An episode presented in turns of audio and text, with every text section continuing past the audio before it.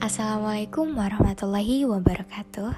Hai pendengar setiap podcast Media Balik lagi di segmen podcast kali ini yaitu Creepypasta Nah, di malam Jumat kali ini Aku Zakia Audrey Febriani Bakal nemenin kalian untuk mempecahin Untuk memecahkan riddle-riddle horor yang udah aku kumpulin Riddle yang pertama judulnya adalah Di Bawah Tempat Tidur Adikku yang duduk di sekolah dasar sering kali bercerita tentang paman menakutkan yang membawa sabit dan bersembunyi di kamarnya.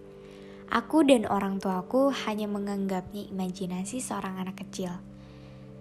Tapi ia benar-benar ada di sana. Paman yang menakutkan itu bersembunyi di bawah tempat tidurku, ucap adikku. Suatu hari aku memutuskan untuk mengintip bagian bawah tempat tidur. Aku tak menemukan apa pun di sana, bahkan tak ada sedikit pun debu di sana. Dasar adikku pembohong.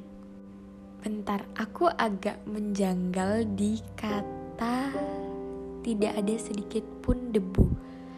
Kayak menurutku kalau semisal emang gak ada orang di bawah situ, harusnya tetap berdebu dong.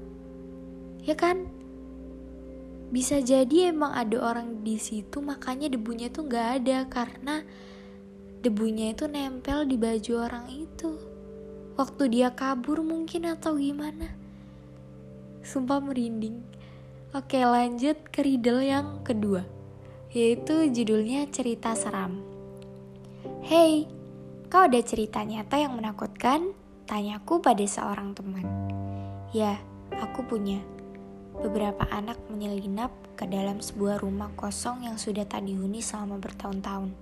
Mereka tak pernah keluar. Hanya itu. Ya, tamat. Hanya itu. Menakutkan bukan? Hmm?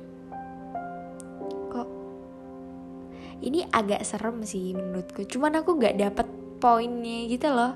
Tapi gak apa-apa. Lanjut ke riddle yang ketiga yang berjudul Sekolah Tua. Tiap kami pulang, kami selalu melewati sebuah sekolah tua yang terbengkalai. Bangunannya sudah tertutup rapat agar tidak ada yang masuk. Kayu-kayunya sudah lapuk, namun jendela kacanya masih utuh. Tiap kali kami lewat, selalu saja ada cap telapak tangan yang menempel di jendelanya. Dasar anak-anak usil, pikirku. Tempat seseram ini, tapi masih aja ada mereka yang bermain di sini. Lagian kan ini musim dingin, menggigil begini masih saja mereka main di luar. Bukannya sekolahnya terbengkalai. Kayak masa ada sih anak kecil yang berani masuk ke I don't know ya. I don't know, I don't know. Ini ini ini benar-benar serem. Jujur. Kalau aku pasti bakal berpikir kalau misalnya itu bukan anak kecil asli. Karena kayak ini kan musim dingin. Terus sekolah yang terbengkalai otomatis gelap dan debunya banyak. Mungkin bahkan banyak kayak uh, udah ada yang udah ada bangunan yang pada berjatuhan gitu loh. Kayak ih serem banget. Oke lanjut ke riddle yang ke selanjutnya yaitu judulnya eksperimen. Saburo panggil ibuku ya ibu Jawabku dengan patuh. Ibu dan ayahku masih memakai jas lab. Rumah kami memang menjadi satu dengan laboratorium tempat orang tuaku mengadakan eksperimen. Ayo, lihatlah ke sini. Ayahnya mengajaknya. Di dalam sebuah gelas kaca, ia melihat seekor tikus dipotong menjadi dua. Namun ajaibnya dari potongan tubuhnya tumbuh bagian tikus baru sehingga akhirnya muncul dua, tikus. Wah, hebat sekali. Apa ini hasil penelitian ayah dan ibu? Benar sekali, Nak, jawab ibuku. Ayahmu telah meneliti serum untuk daya regenerasi yang didapat dari bintang laut. Kemudian kami mencoba memasukkannya pada hewan lain untuk melihat apa hasilnya. Jika ini berhasil, maka keluarga kita akan kaya raya. Tapi bukannya ini sudah berhasil ya ya? Tanyaku. Ayah menggeleng. Ini baru pada tikus. Percobaan kami baru bisa dianggap berhasil jika bisa diterapkan pada manusia. Ingat Saburo, ibu mengelus kepalaku. Sebagai anak yang tertua, kau harus melanjutkan penelitian ayahmu. Iya, kau harus melakukan yang terbaik agar penelitian keluarga kita berhasil, kata ayahku. Baik ayah, aku begitu bangga menjadi anak yang pertama.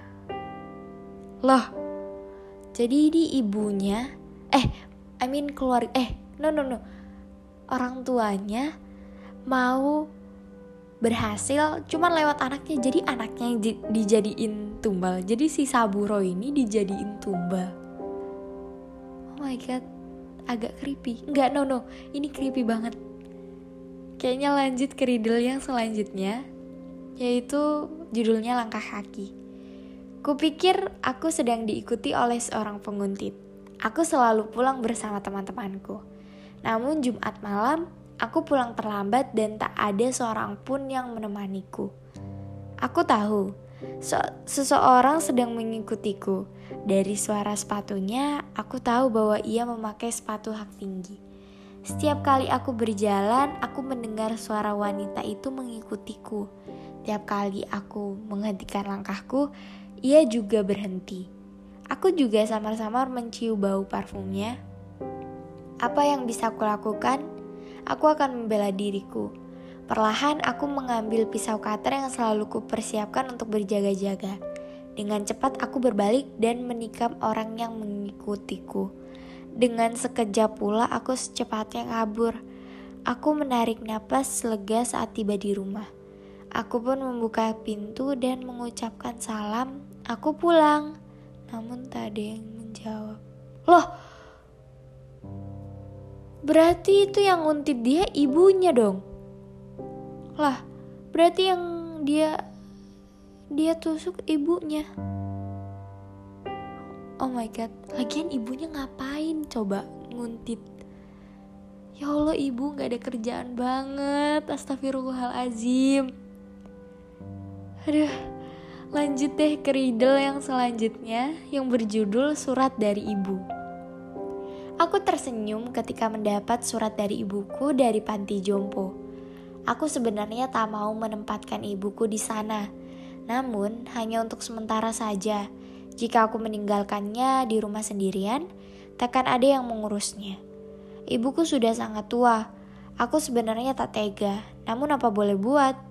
Aku sudah merencanakan liburanku di Italia selama dua minggu ini sejak lama. Loh, kok tidak ada salam pembuka? Pikirku ketika membuka dan mulai membacanya. Ibuku sudah mulai pikun rupanya. Isi suratnya seperti ini. Ibu baik-baik saja nak, gimana liburanmu di Italia? Semoga kamu menikmatinya ya. Tidak lupa makan kan selama di sana. Ibu harap kamu suka makanan Italia.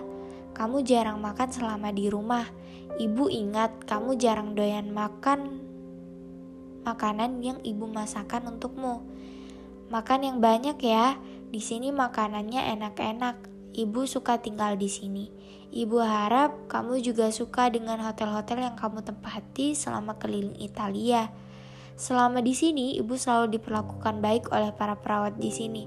Mereka selalu menghibur ibu. Teman-teman ibu di sini juga baik. Berhari-hari ibu memikirkanmu. Ibu kangen. Jangan lupa ya mampir untuk mengunjungi ibu kalau kamu sudah balik dari liburan. Ibu sayang kamu. Begitu membacanya, aku mengerutkan dahi. Aku langsung membatalkan sisa perjalananku dan kembali ke tanah air.